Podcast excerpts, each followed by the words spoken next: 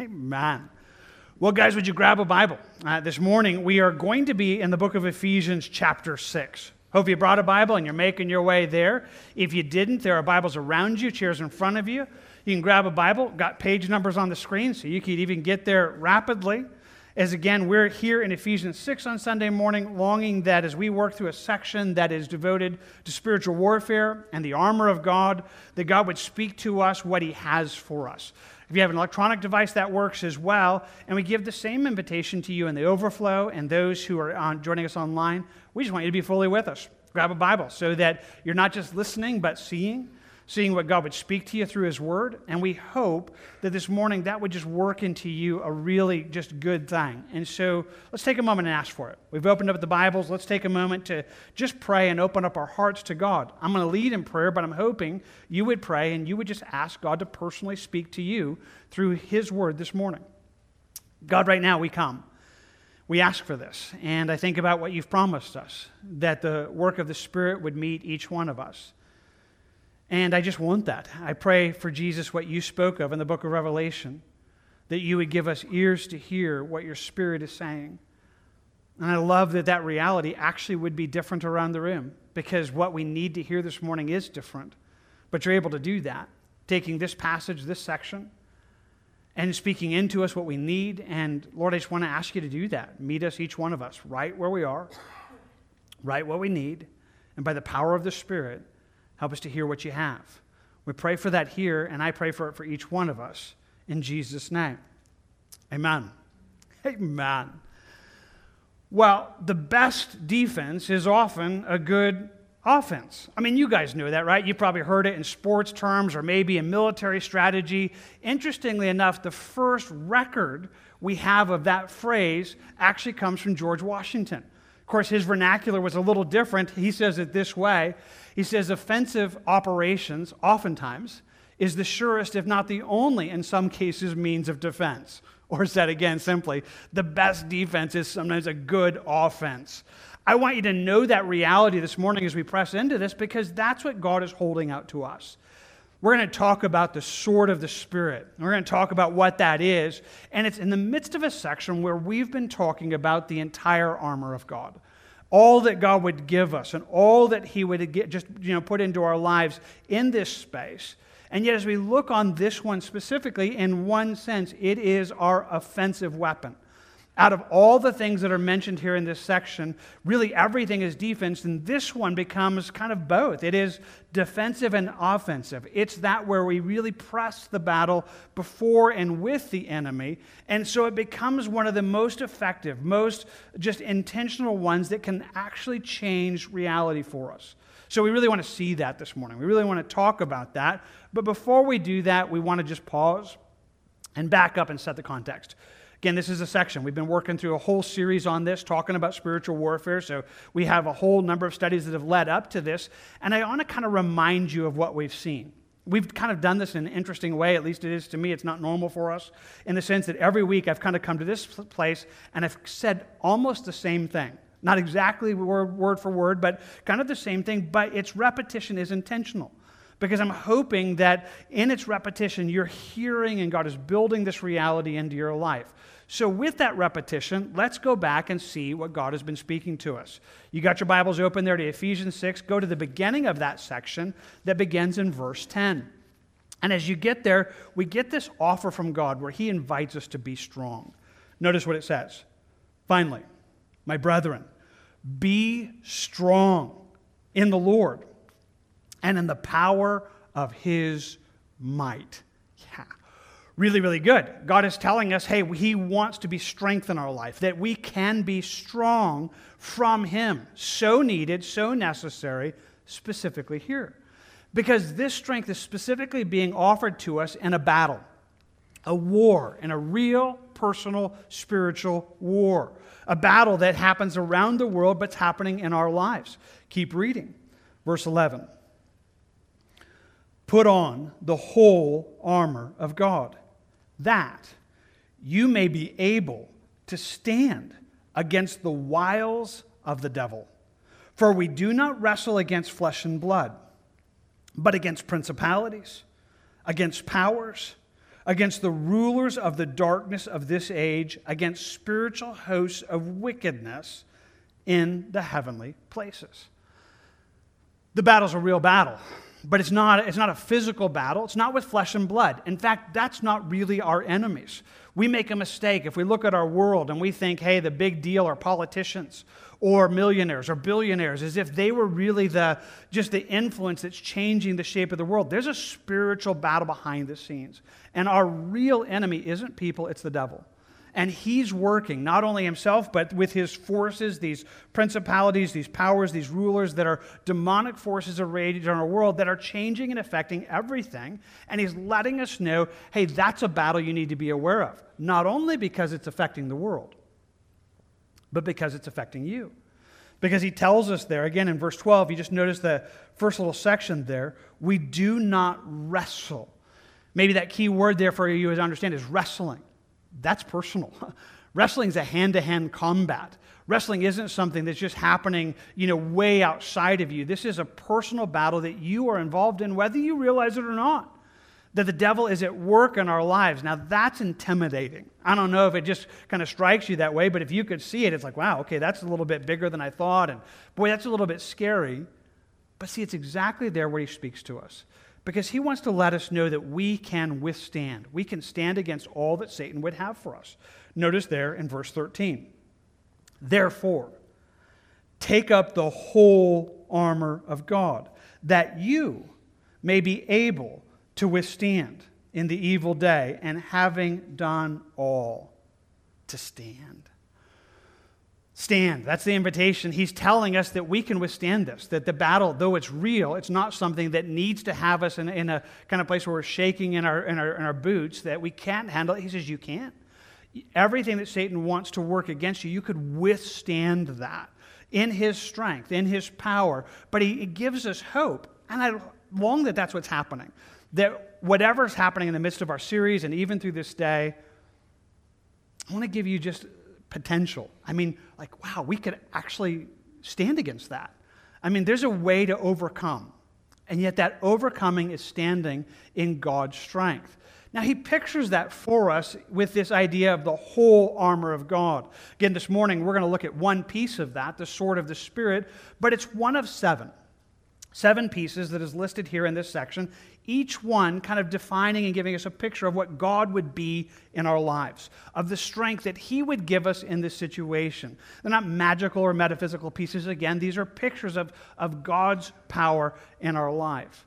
Now, each one needs to be understood, and we literally need each piece as we stand and th- think about the things that are there. But one of the things we've hold, held out to you over the last few weeks is it's not just important to understand what He's offering to us, but how he's telling us to do it, the action word that defines that. So let's go back and read that as we want to just notice this section where he's going to show us there are things that we have and things that we need to take up. So we'll read through that, picking it up there in verse 14. Stand, therefore, having girded your waist with truth, having put on the breastplate of righteousness, and having shod your feet with the preparation of the gospel of peace Above all, taking the shield of faith, with which you will be able to quench all the fiery darts of the wicked one, and take the helmet of salvation and the sword of the Spirit, which is the Word of God. Yeah. So there's this section where, in one sense, we're looking at things that we have, and there are things that we need to take. There are things that we are always to have. We've kind of held that out to you over the last few weeks that if you can think about these first three realities, they are realities that you can have and should have all the time. These are things that God would want you to always just be a part of your life, always be a part of the way that you see the world. And we've kind of said if you do these things well, they're almost become your worldview, the way with which you view the reality that's taking place around you. So, again, just a quick reminder of where we've been over the last few weeks we saw that we need to have ourselves girded with truth. And we talked about then that truth is God's truth. In a world that is marked by lies, but with an enemy that's known as the father of lies, one of the fundamental realities you need to know is that there is truth that doesn't change. There is solid, unbendable, unshakable, unalterable truth that is 100% solid, and it's God's truth. It's God's word that would hold us, and that reality needs to be there with us. Secondly, you need to understand that we need this righteousness, this breastplate of righteousness. Righteousness means to be right with God. And the only way that anybody ever can be right with God is through Jesus that definitive understanding not only is vital to how people get saved, it's vital to how we live. That our lives are meant to be lived because it's Jesus. It's Jesus at the beginning of our Christian life. It's Jesus at the middle of our Christian life. It's Jesus that takes us to heaven. It, there's not any sense, according to what Galatians would say, hey, that we're going to begin in the Spirit and then try to take over with the flesh. No, we're going to recognize it's, it's God. It's always that. That basis of understanding that how we're made right is through Christ. And then we need to have our feet shod with the preparation of the gospel of peace. And we talked about then that in one sense, we're to be ready to share the gospel, the preparation of the gospel of peace. The reality is that you're in a world that if you're a Christian, this is not your world. We really belong in heaven. This isn't our future. This isn't our eternity. We're left here on purpose, and one of the reasons we're left here is to be the light of the world, the light of God in this dark world. So we should live our lives every day with a readiness like, God, help people to see Jesus in me. Help them to see who that is. Now, they need to see it. But honestly, it would help you that if you could remember who you are in this world, it becomes one of the things that holds your life against the lies of the devil. So, these three things, again, are things that you should have all the time. These should be a worldview so that, in one sense, you look at the whole world this way. That you see the world and go, there's truth, and the only way to be made right is Jesus, and I know where I am. I'm, I'm, I'm here in this world to let people see Jesus, but they're not my home. But I want people to see Jesus in me. And those realities would, again, not only be right, but they would actually protect you from some of the things that Satan's seeking to do in this world. Okay, so those first three things are things you're supposed to have. The second three are things that you're supposed to take up. And the idea is this understanding that God would provide you what you need to have in the midst of a spiritual battle. One of the key phrases is the one found in verse 13. Go back and notice it with me. There in Ephesians 6, we saw it. He says, Therefore, take up the whole armor of God that you may be able to withstand, notice, in the evil day. And having done all to stand. The simple reality is Satan is always our enemy, but we're not always in the battle.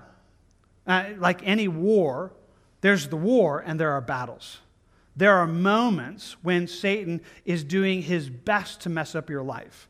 There are moments, there are battles, and those battles are important for you to understand when they take place. Now, we talked about this a couple of weeks ago, specifically when we did the shield of faith. So, if that's something that's still kind of just confusing to you, you might want to go back and get that message or see it online. We have it on YouTube, all that stuff. Um, but one of the keys is to be able to grow in your life that you'd recognize okay, this is a satanic moment. This is an evil day. This is a space where Satan's at work in my life, and you need to recognize when that's happening because when you recognize it, there are things that you need to take up. So if it works like an illustration for you, imagine it this way. You know, you're kind of there, and if you can think about, you know, a soldier who's in camp, he's waiting for the battle to take place, but it's not yet taking place, but he's kind of walking around. He's got his breastplate on, he's got his shoes on, got his belt on. I mean, he's ready. But as soon as the trumpet sounds, as soon as, it's like, okay, battle's engaging, that's when you put on your helmet and you grab your, your shield and you grab your sword and you head into battle. Yeah, these are the things that we need to take up. So we've covered the first two already. There is a sense that we need in that moment to take up the shield of faith. That if you find yourself in that spiritual battle, one of the key facts is to trust God. Not trust yourself, not to get your eyes on yourself, but to do what it tells us in Proverbs. You know, trust in the Lord with all our heart, lean not on our own understanding. It's like, God, I trust you. I trust you. That's, that's vital. That would help you overcome the fiery darts that Satan would be throwing. Then you need to have this helmet of salvation that we talked about last week. This place where you recognize the assurance of your salvation, that it is well, it is well with my soul kind of reality. Really, one of the things that if you can really see it, if you're a Christian, you actually can't lose. I mean, if you stay in this world, God works through your life. If you go home to heaven, you go home to heaven. I mean, it's a win win scenario for you in this battle. And if that helmet of salvation would be on you, it again protects you from so much of Satan's lies. So, all that brings us here. We've seen all of these things, but now we get to this sixth one where we get to talk about today, specifically, that in that evil day, in that moment where Satan's attacking, one of the key things you need to know how to do is to take up the sword of the Spirit, which he says, again, is the Word of God. Yeah, that's what we're going to look at this morning. And so all that kind of brings us to that. All that's background to where we are. Now, notice again, just have it there in Ephesians 6. I just want you to see it, follow along again in the text where he tells us, and take the helmet of salvation, which we talked about last week, and the sword of the Spirit, which is the Word of God. Okay, so he says, here's what you need to do. In that moment, you need to take the sword of the Spirit. Well, the sword is specifically a specific word of God. It's an interesting thing. The word that's used here for sword, it's not the long sword that would be used, you know, by, you know, horse, you know, soldiers on horses that swing around. This is a short Roman sword, and it's one used in hand-to-hand combat, but it's specific. The, the word that's translated word here, where it says the word of God, it's not the Greek word logos. And I recognize not all of you would even understand what that is. But the Bible, New Testament written in Greek, and so there's a number of words that speak in the same way we would say things. Logos, when that is used for the idea of the Word of God, it speaks of everything the comprehensive truth of God. Jesus is the Word of God. Jesus is the Logos, it tells us in John 1. But it's everything, it's all that God is saying to us, the comprehensive part of His truth.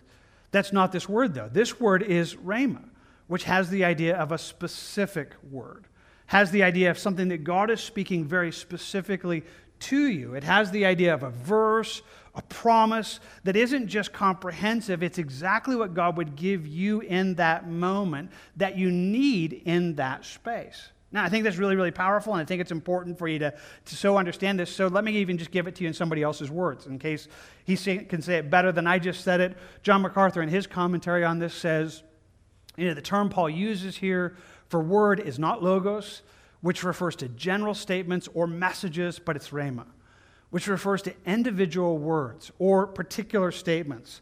The apostle, he says, is therefore not t- talking here about general knowledge of the scripture, but emphasizing precision of specific truths, understanding something very specifically that God is speaking and saying, and that powerful in your life.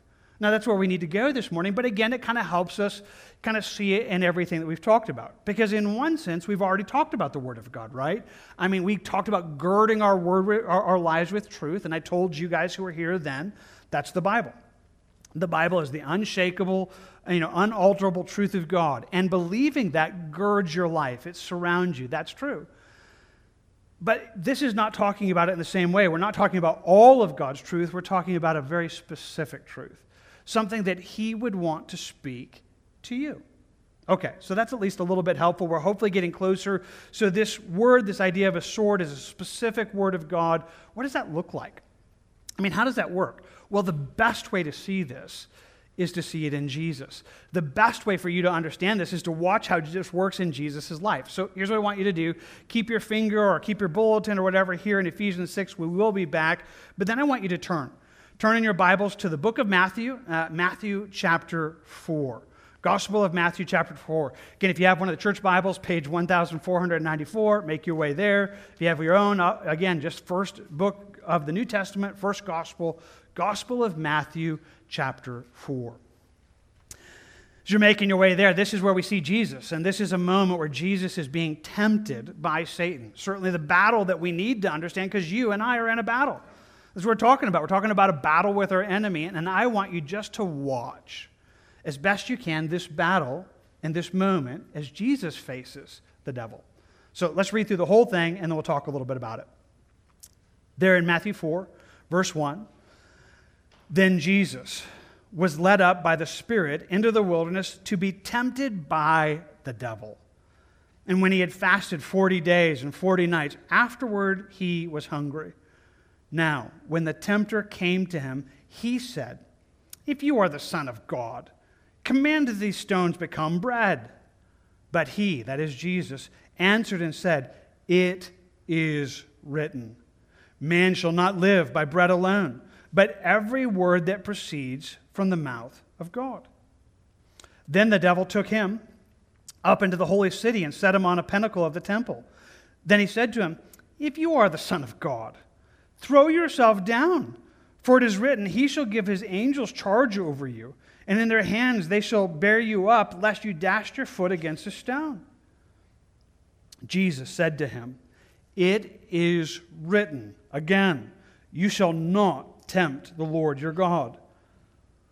Again, the devil took him up on an exceedingly high mountain and showed him all the kingdoms of the world and their glory. And he said to him, All these things I will give you if you just fall down and worship me. And Jesus said to him, Away with you, Satan, for it is written, You shall worship the Lord your God, and him only you shall serve. Then the devil left him and behold, angels came and ministered to him. Wow. I mean, this is quite an incredible scene. I mean, there are so many things happening in this text, things that would help us understand Jesus, and we watch how this works. And we could talk about the nature of temptation and what's taking place in this. Again, there's great weight in understanding each place that Jesus was tempted and what's happening in the midst of it. But I want you just to notice one thing.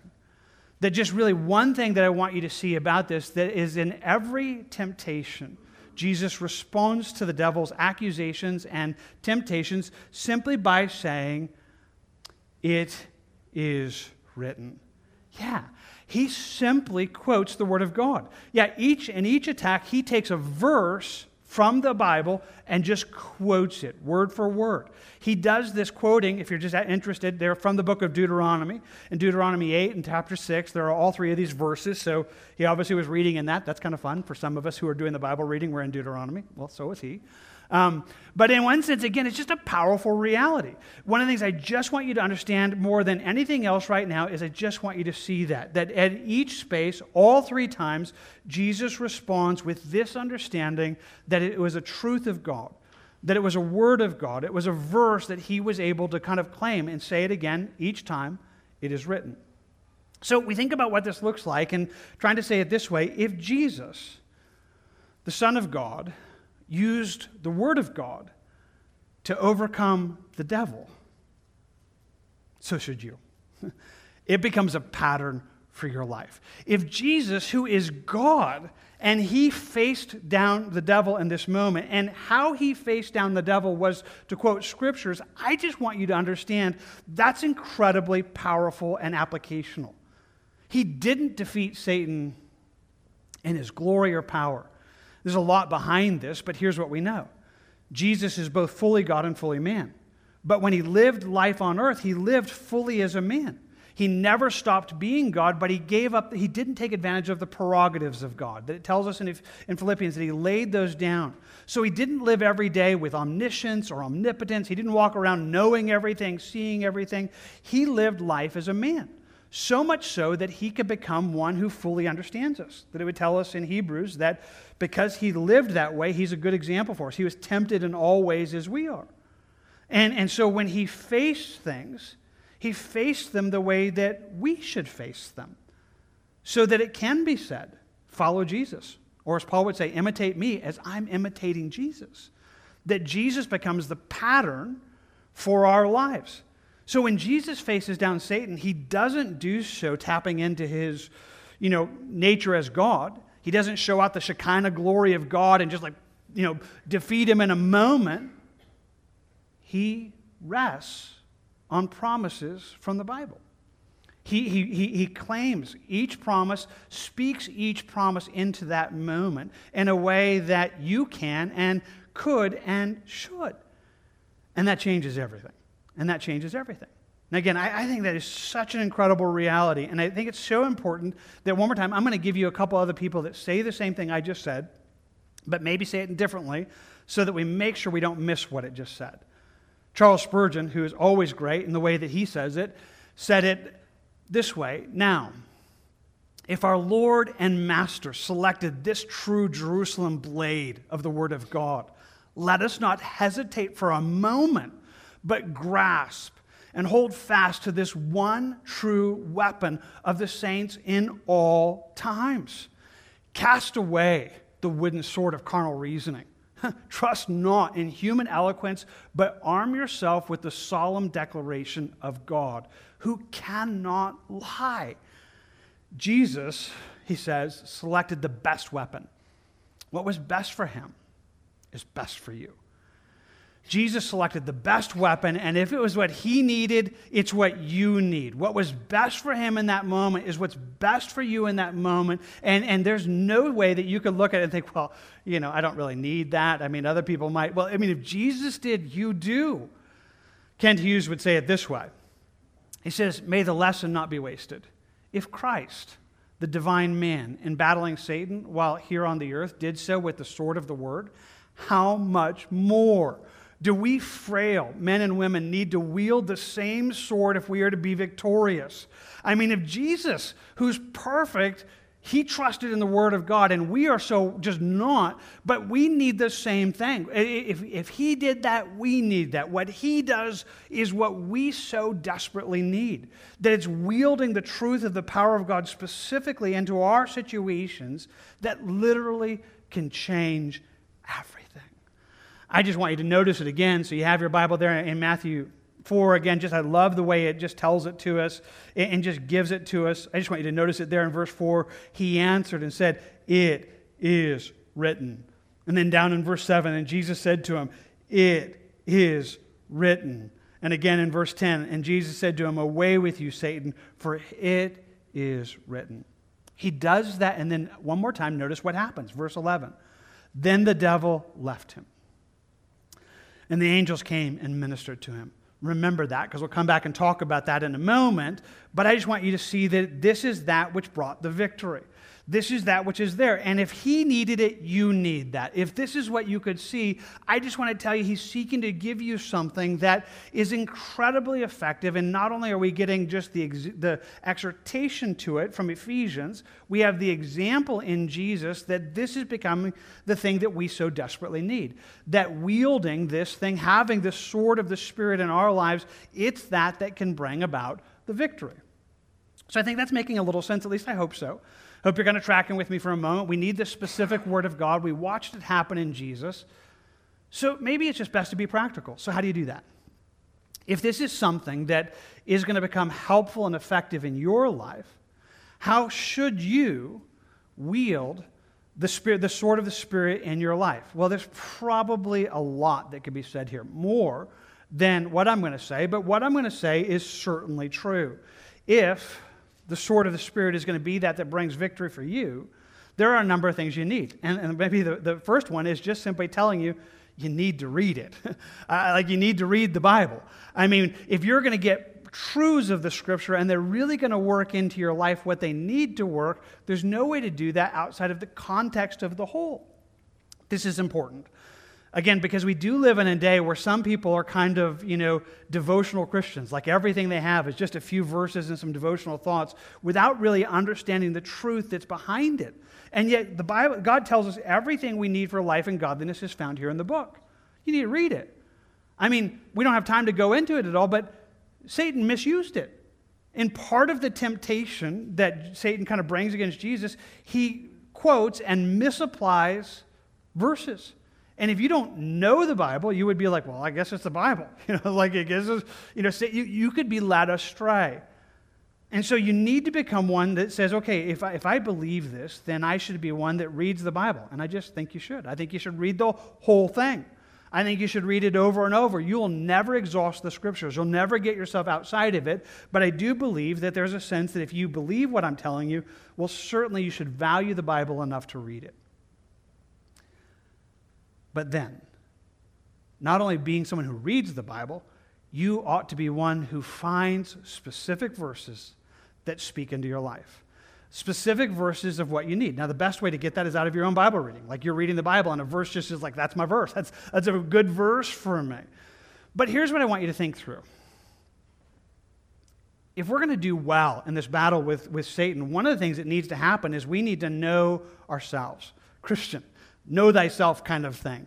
Because you ought to be aware of where Satan's attacking. Yeah, oh, notice with me. So let's leave Matthew 4. We won't be back to that. We're going to go back over to Ephesians. So hopefully you kept a marker there so you can get there really rapidly. Go back over to Ephesians chapter 6. And look at verse 11 with me for a moment. It says, Put on the whole armor of God that you may be uh, able to, able to stand excuse me, against the wiles of the devil. Notice that, notice that phrase, wiles. We talked about that back when we did that verse, but I just give it to you quickly. It has the idea of strategy, has the idea that he's scheming.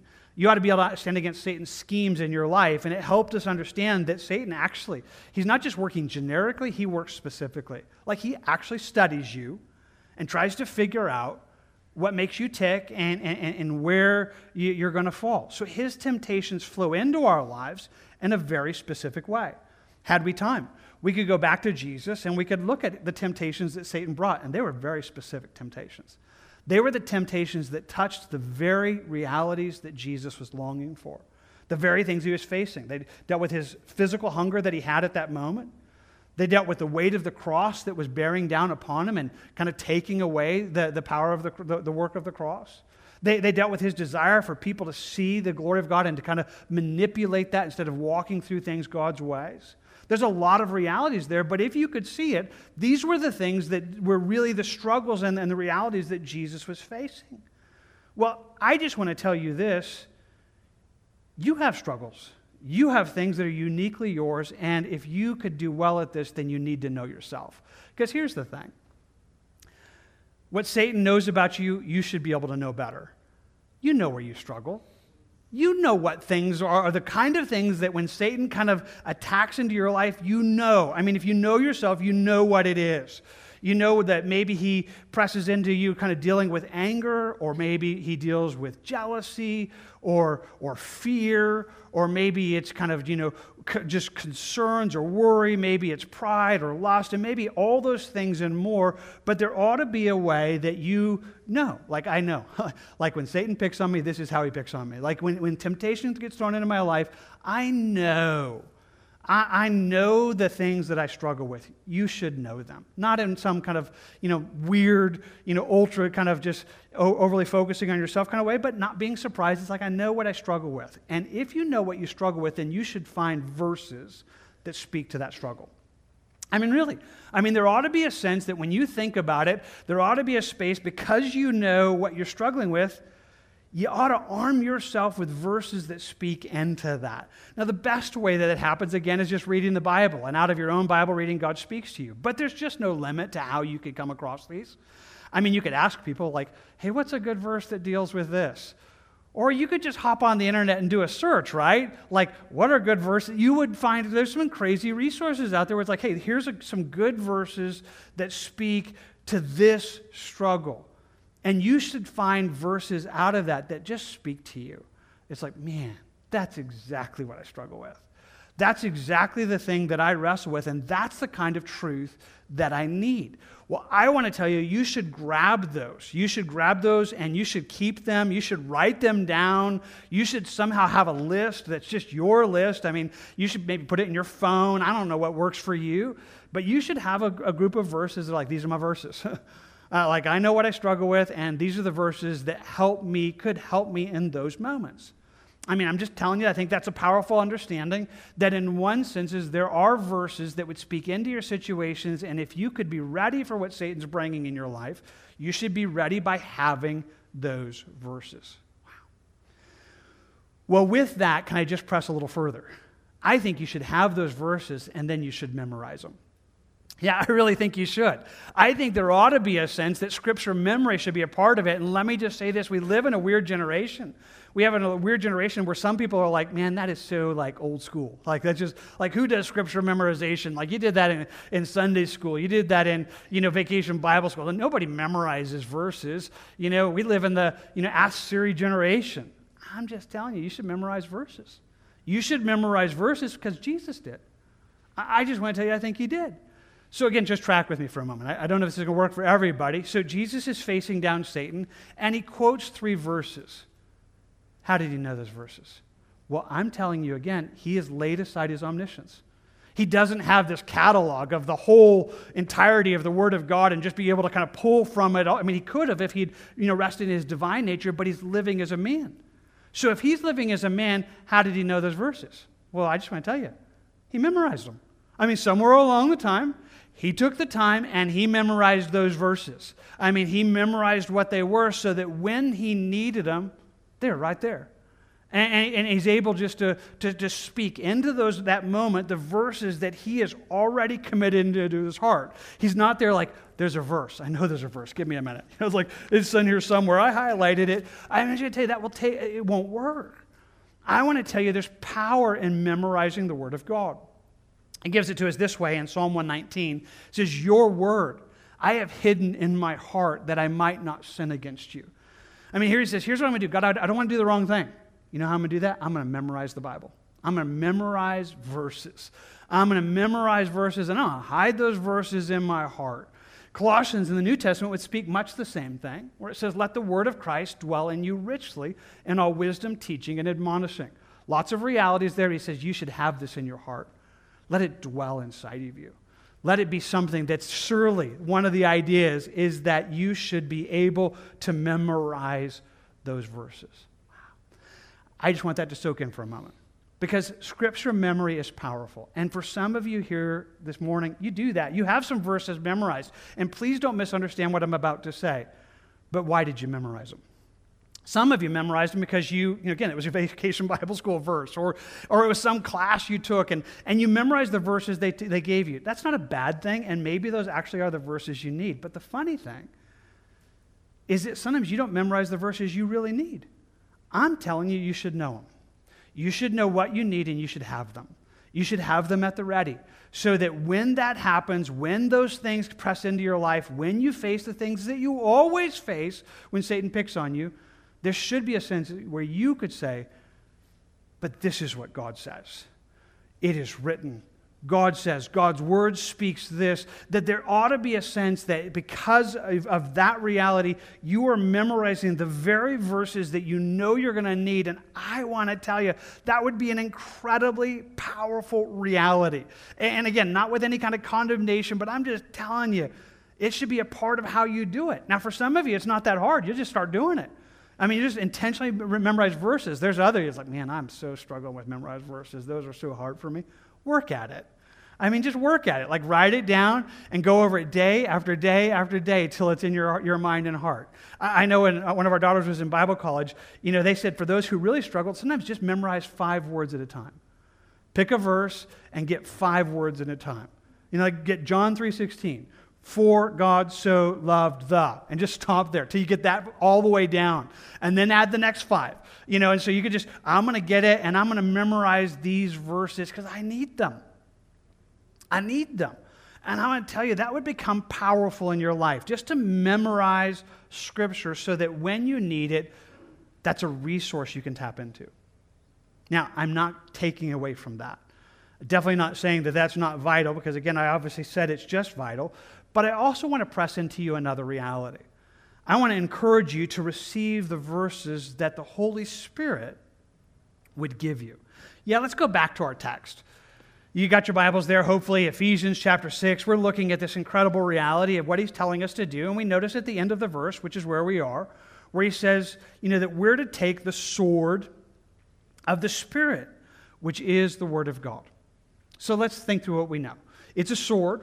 We've talked about that, this short sword, this in battle sword. It's an offensive weapon that you get to put into the moment. It's the Word of God.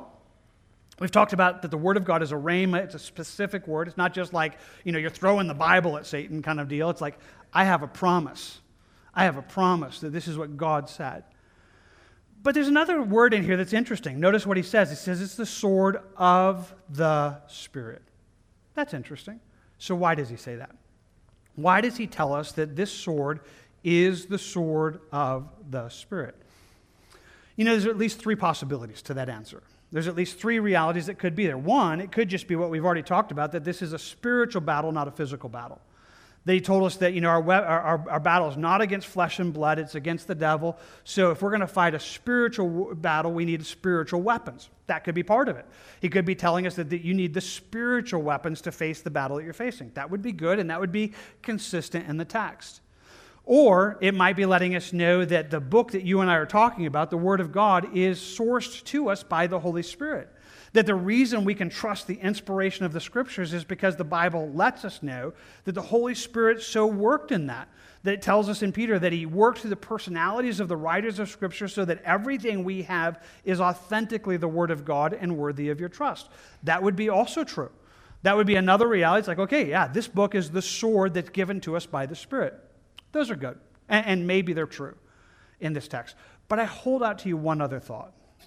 And the thought simply is this there's a promise that Jesus gave us. There's a promise that Jesus gave us that would help you and I face life. It was the night before he went to the cross. He's there meeting with his disciples. And in John 14, 15, and 16, he's talking to them. And he's basically telling them, I'm about to leave you. Like, we've been doing life together for the last three and a half years. You're about to start life on your own. You're about to kind of, you know, I'm leaving, we go to heaven. This is how you're going to face this world in the powers that I gave you. And, and he gives a lot of things there, but one of the things he highlights a bunch is the work of the Holy Spirit that would be given into our lives. And as he, as he, as he talks about that, as he talks about, you know, what that is, he would give it to us this way in John 14. He says, But the Helper, the Holy Spirit, whom my Father will send in my name, he will teach you all things and bring to your remembrance all things that I said to you. Some of you are here at Pentecost, and we talked about the Holy Spirit that way. We went through that whole section just highlighting that He's our helper, that He's not, that we're not left into this world alone. It's really good truth. A lot of things that that means to us. But one of them, He says, the Holy Spirit will come and He'll help you. He's going to teach you things, but you know what? He will bring things to your remembrance. He's going to remind you of things when you need them. Now, again, reminding probably is, again, reminding what you've already studied, so there is no like, okay, I, you, I don't have to memorize Scripture. No, that's not the way, that's not what I'm saying. But I am saying this He is this faithful, so that as you're facing a battle, He is faithful enough to hold truths before you in such a powerful way that you might not even have recognized how often He does this or how real it is. But here's how it works. I know for somebody here this morning, it's happened to you, maybe even this week. Like you're going through something, maybe it was a bad day. And it was one of those days where Satan was seeking to do something against you in your life. And all of a sudden, a verse came to your mind. And you're like, I don't even remember memorizing that verse. And it wasn't ever in one of my scripture memory programs, but man, there's this verse. It's right before my head. What's happening here? I'm just telling you, that's the Holy Spirit. And He's handing you a sword. He's putting the hilt in your hand, saying, Take it take this truth and take it now. Like you're facing something right now, here's a promise. Here's something that God is saying. And the incredible reality is that He is so faithful to do this. That sometimes exactly when what we're facing, He will place it into our laps. And what I'm telling you is you need to get good so that when you see that, when you recognize what's taking place, you grasp it. You're like, mm, grab hold of that sword. I'm, I'm going to grab that truth right now because I obviously need it. I didn't even know I had it.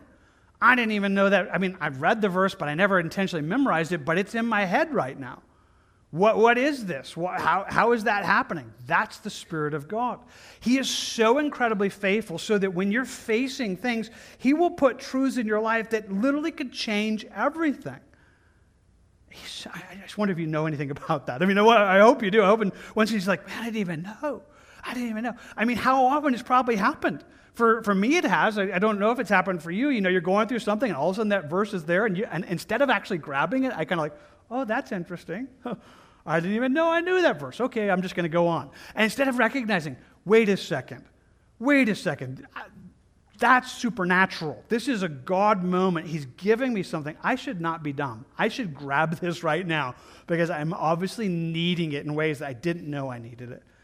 I want to tell you, if you do that, you would find yourself able to stand.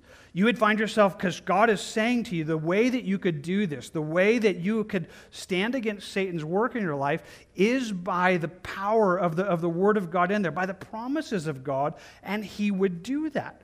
So if you would recognize this, like you recognize where it is, and, and truths, whether memorized or, or the work of the Spirit, most often the both in there, if in that moment you would take it and hold God's truth and speak that into that moment, I just want to tell you, I think it changes things more than I could ever say.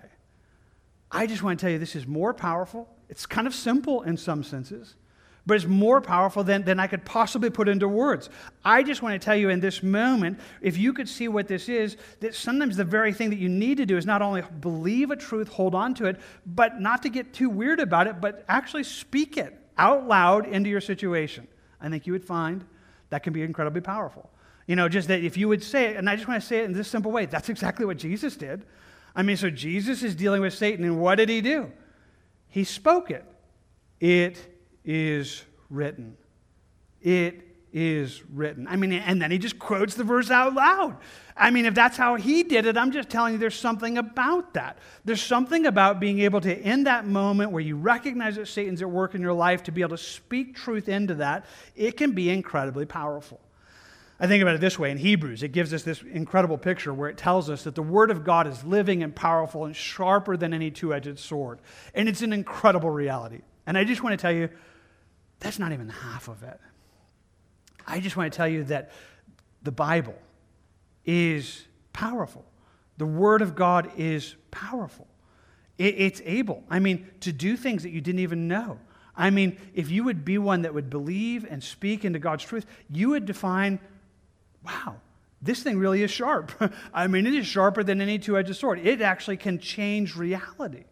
I think about it this way I gave it to you a few moments ago in Psalm 119, where it says, You know, your word I've hidden in my heart that I might not sin against you. It's a great verse, again, that tells us of the power of, of memorizing God's word. And actually, Psalm 119 as a whole is a psalm that talks about the value of the word of God, which is incredible in the midst of it.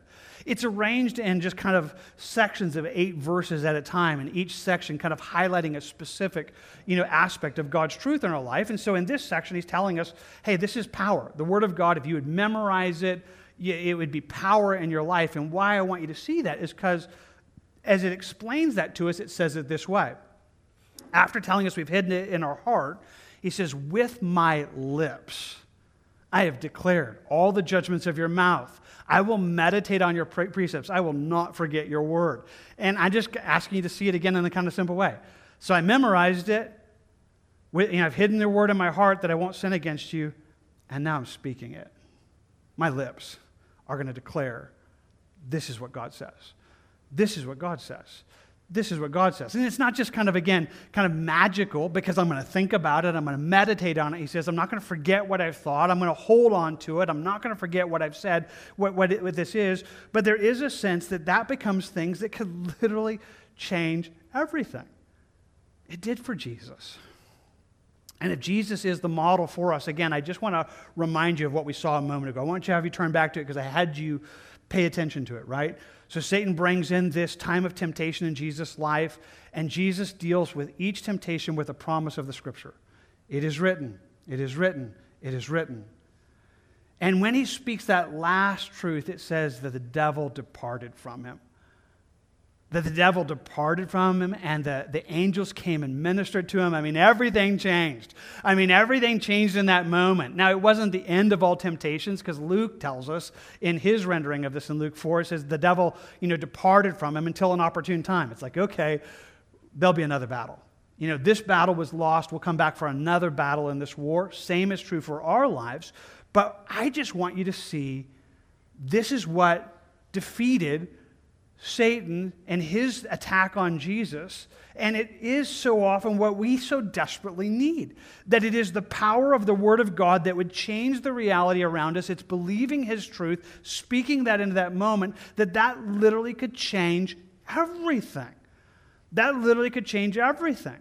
Now, again, I think about everything we've talked about. So, we've, we've talked about this whole thing of the armor of God. We saw truth and righteousness and the preparation of the gospel of peace. And one more time, I want to tell you everything up to this point has kind of been defensive and preparatory. I mean, yeah, we need all this. We need this worldview. We need to have the shield of faith. That stops the fiery darts. Have to have the helmet. But it's really the sword that becomes the offensive weapon. It becomes the in contact with Satan. Like, this is the battle, this is the moment. I mean, you need everything else heading into this moment. There's no way to win that moment if you don't have the other things. But the powerful thing, the, the offensive weapon that now brings about the victory, it really is the sword of the Spirit. It really is the power of the Word of God. And I want to tell you, this is so incredible and so powerful because it literally would change things. See, Jesus has already, I mean, he's already told us that, right? In Ephesians 6, you could stand. You could actually stand against what Satan would want to do in your life. How do you do that? Well, you need all those things, but you need a promise. You need God's Word. You need promises that would speak to you all that He would have for you. You need these things, and if you would have them, that'd change everything. I wonder if you know anything about this. I mean, again, I think that some of you do. I know I'm talking to some of you here this morning, and you're like, man, I figured that out a while back. I need to do it better. I don't think there's anybody here this morning. It's like, man, totally got that figured out. I think we probably, well, I probably could do that better. Like, I need to pay attention to what God's speaking. I need to receive the work of the Spirit more. I need to definitely hold on to God's truth better. But some of you have figured out this really is the battle. This is really how you win. And I think that's a great thing. But I do know I'm talking to some that you have not figured this out yet. And I'm not even sure why. Sometimes it's just our own ignorance. Sometimes we didn't know better. Sometimes it's our pride. It's a weird thing. It's kind of like we face things and we're like, I can handle this. You know, I'm not a dumb person. I can resist. I can, I can handle this. And I just want to tell you, if Jesus, the Son of God, needed to rely on God's truth to defeat Satan, so do you. How foolish you are to try to handle things in your own power. No wonder we so often mess up. If, if you're trying to do it in your own strength, how often that would be our undoing. But if you would kind of learn, it's like, man, you know what? I need truth. I need to know the Bible. I need to know verses that will help me. I need to just pay attention when the Holy Spirit puts a verse in my mind. I need to grab that and hold it, speak it. And the crazy thing is that if you would do this, you would find what Hebrews tells us God's word is powerful. His word is a sharp, two edged sword. It is alive. It is powerful. Like, it is incredible. Like, you would find in that moment, like, this darkness that's sometimes just pressing in around your life is all of a sudden just exploded by light. That you would find, like, Satan's pressing in. It's like, Satan's like, fine, I'll have to depart from you till another time. Like, I can't, like, you just won. Like, you just, you're, if you're going to hold that, I can't win. And, and you would be like, wow, that's, that's really cool. Like, like, really? And, and I think, in one sense, what makes this so powerful is it's not that complicated. I hope I haven't made it complicated, but it's really, I'm just telling you, there's not anybody here this morning that would go, oh, that's too hard for me. I mean, if we're talking about something really, really difficult, there's pro- no wonder I can't live against Satan because I'm just so. This is not that complicated. I mean, we teach this in Sunday school, and Sunday school kids memorize verses. And, and I'm just telling you, there's not anybody here that couldn't be like, I should do that. I should memorize verses and I should remember them and I should speak them into my reality. And wow, you mean that's, that's, that would change the fabric of my life? Yes, it would. Yes, it would. That's, that's the reality of what it is. And so I'm just inviting you to say, hey, this is what you and this is what I need. So, with that before us, let me apply it in a couple quick ways and then we'll wind it down. You know, I, I, think about this, and there's just not anybody here this morning that this isn't what you need. I'm just telling you that. There's not anybody here this morning that would be like, well, that's, that's for somebody else. that doesn't work for me. You know, I, I, I can handle this on my own. What? No. There's not anybody that doesn't need this. And that's even true this morning if you don't know Jesus. Because the same reality is yours that Satan has trapped you in a way. I love the way that Paul would say it to us in 2 Corinthians. He says, We have renounced the, the things of hidden sh- of shame and not walking in craftiness nor handling the word of God deceitfully, but the manifestation of the truth, uh, commending ourselves to every man's conscience in the sight of God. Now, that's a mouthful, but it's an incredible mouthful. He simply said, Hey, we're not trying to deceive anybody, we're not manipulating, we're not using human tactics to kind of coerce people into believing. We're just giving them the word of God. We're just handling the Word of God and we're showing, we're manifesting God's truth. We're just like, this is what God says, so that you could decide. He says, so that your conscience, so that every man's conscience would be able to say, okay, is this true? Is this not true? He says, this is what we do. We, we give you God's truth, and, and you get to kind of appropriate that and, and, and see the reality of that. And the only thing that really would hinder that would be the work of the devil, which he specifically does in the lives of the lost. Because it says, but even if our gospel is veiled, it's veiled to those who are perishing, whose minds, the God of this age, which is the devil, by the way, has blinded, who do not believe, lest the light of the gospel of the glory of Christ, who is the image of God, would shine on them. He says, if there are people that don't get this and they totally don't see it, it's because Satan has blinded their eyes. Like he is hindering them from seeing how good this gospel truth is. So here's the thing. If you're here this morning, you don't know Jesus, you might have been thinking, well, I'm glad I don't have to do anything with the devil. Well, yes, you do. He is trying to keep you from Jesus. He is blinding your eyes to the gospel. That is what he does. That is what he does for everybody that doesn't know him. He is the one who is at work in this. He's the God of this age who is blinding the minds of those who don't believe. But here's what I want to let you know the way that you defeat him is the same way that we defeat him it's by receiving and believing what God says. That faith comes by hearing, and hearing by the word of God. We hear what God says, we believe it, and by believing that, it brings salvation. So let's just use an example. Let's go to the most famous verse in the whole Bible, John 3:16.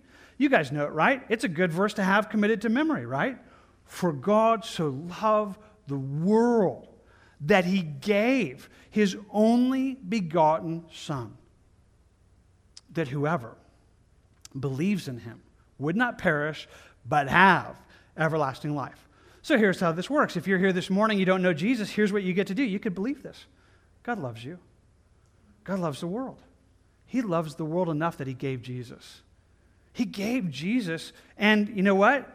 It's for anybody. Whoever believes in Him. I mean, you're whoever, right? I mean, if you believe what God says, like, like, like, guess that's me, right?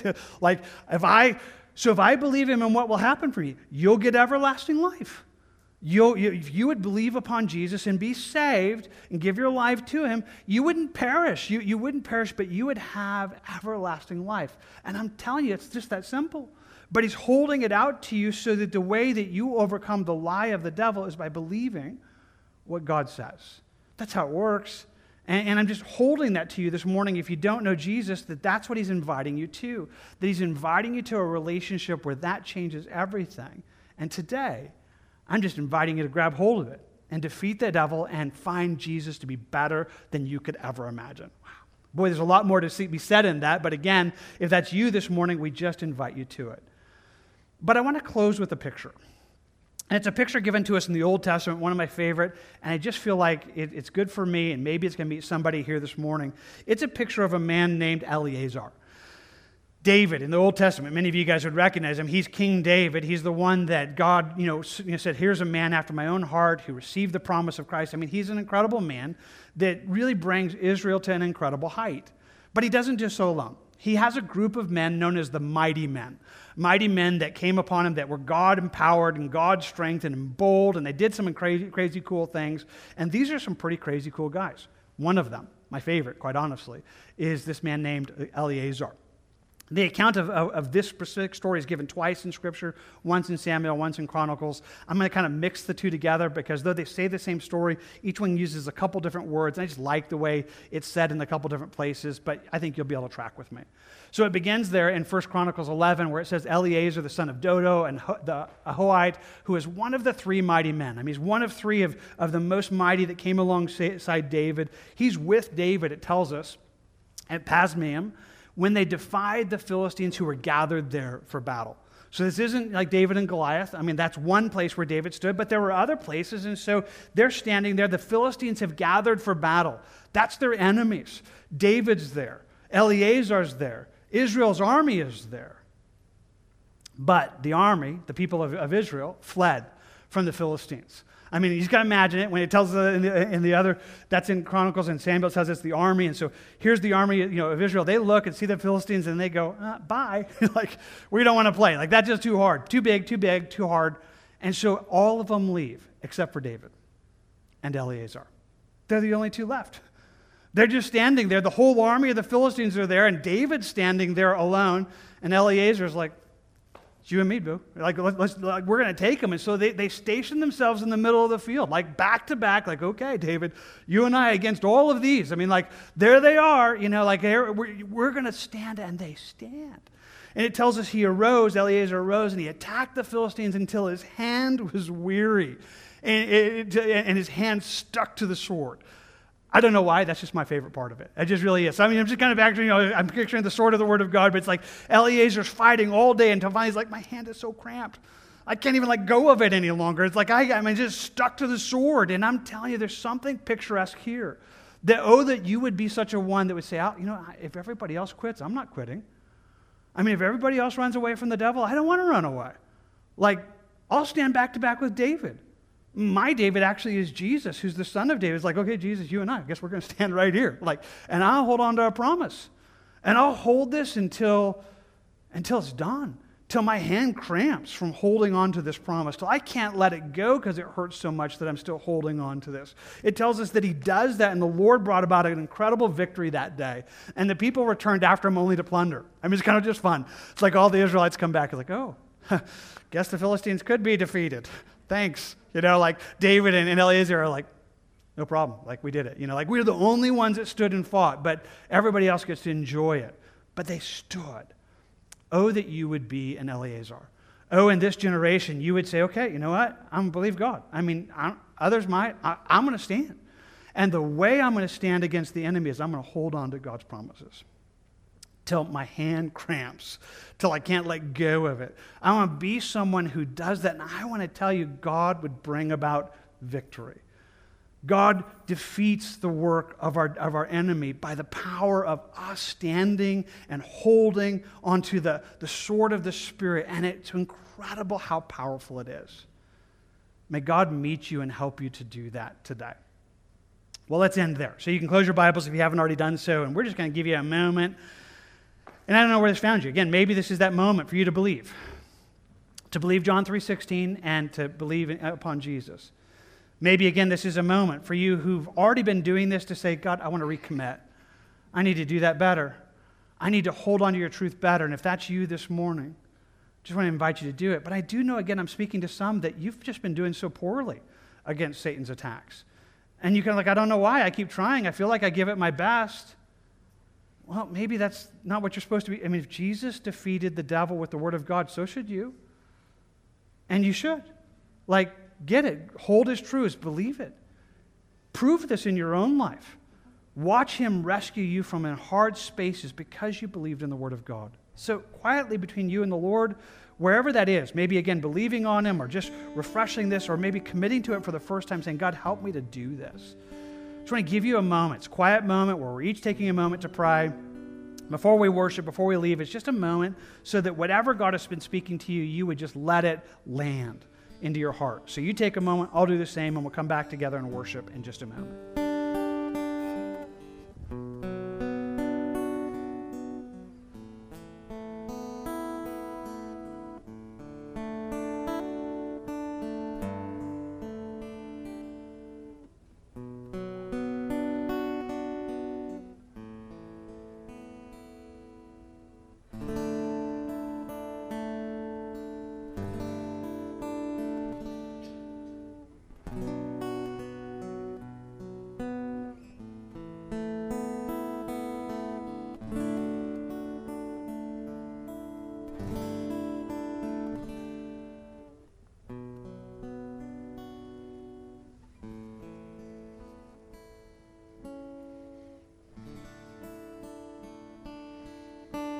God, right now before you, I ask that you would raise up a group of mighty men and mighty women who, like Eleazar, would stand with you and hold to the sword of the Spirit, even if others are fleeing the scene, even if others seem to be giving up in the face of our enemy. May we stand back to back with our David, with Jesus, with you and hold on to your truth and watch you bring the victory. Watch you change everything. God, I do pray for each one of us that this would just work in us. For those who don't know you, that they would believe upon you and be saved. For those who've figured this out but need to grow in it, grow them. But for those who've never intentionally walked down this path before, and it's held before them in a simple, I hope, way of knowing truths, memorizing them, heeding what you give us, and holding your truth, and watching your word change everything. God, would you teach us to do this? And would you bring about the victory in our lives? Would you cause us to stand and to withstand against the devil and his work in our life by the power of your truth? Help. Help. We ask for that. We thank you for your good work and surrender all of this now to you. In Jesus' name. Amen. Amen. May you become one. May you be mighty men and mighty women of God who are like Eleazar and stand. We invite you to that. Well, right now, why don't you guys literally stand and we're going to close in a final word of, of worship. If you need someone to talk with about Jesus or any of this, hey, we're here. We'd love to talk to you afterwards. But right now, I just want to bless you. I just want to bless you with the blessing that's given in Numbers chapter 6 that God says, This is the way I want you to bless my people. The Lord bless you and keep you. The Lord lift up his countenance upon. See, I did it. I did this last week. Like right there, you get the whole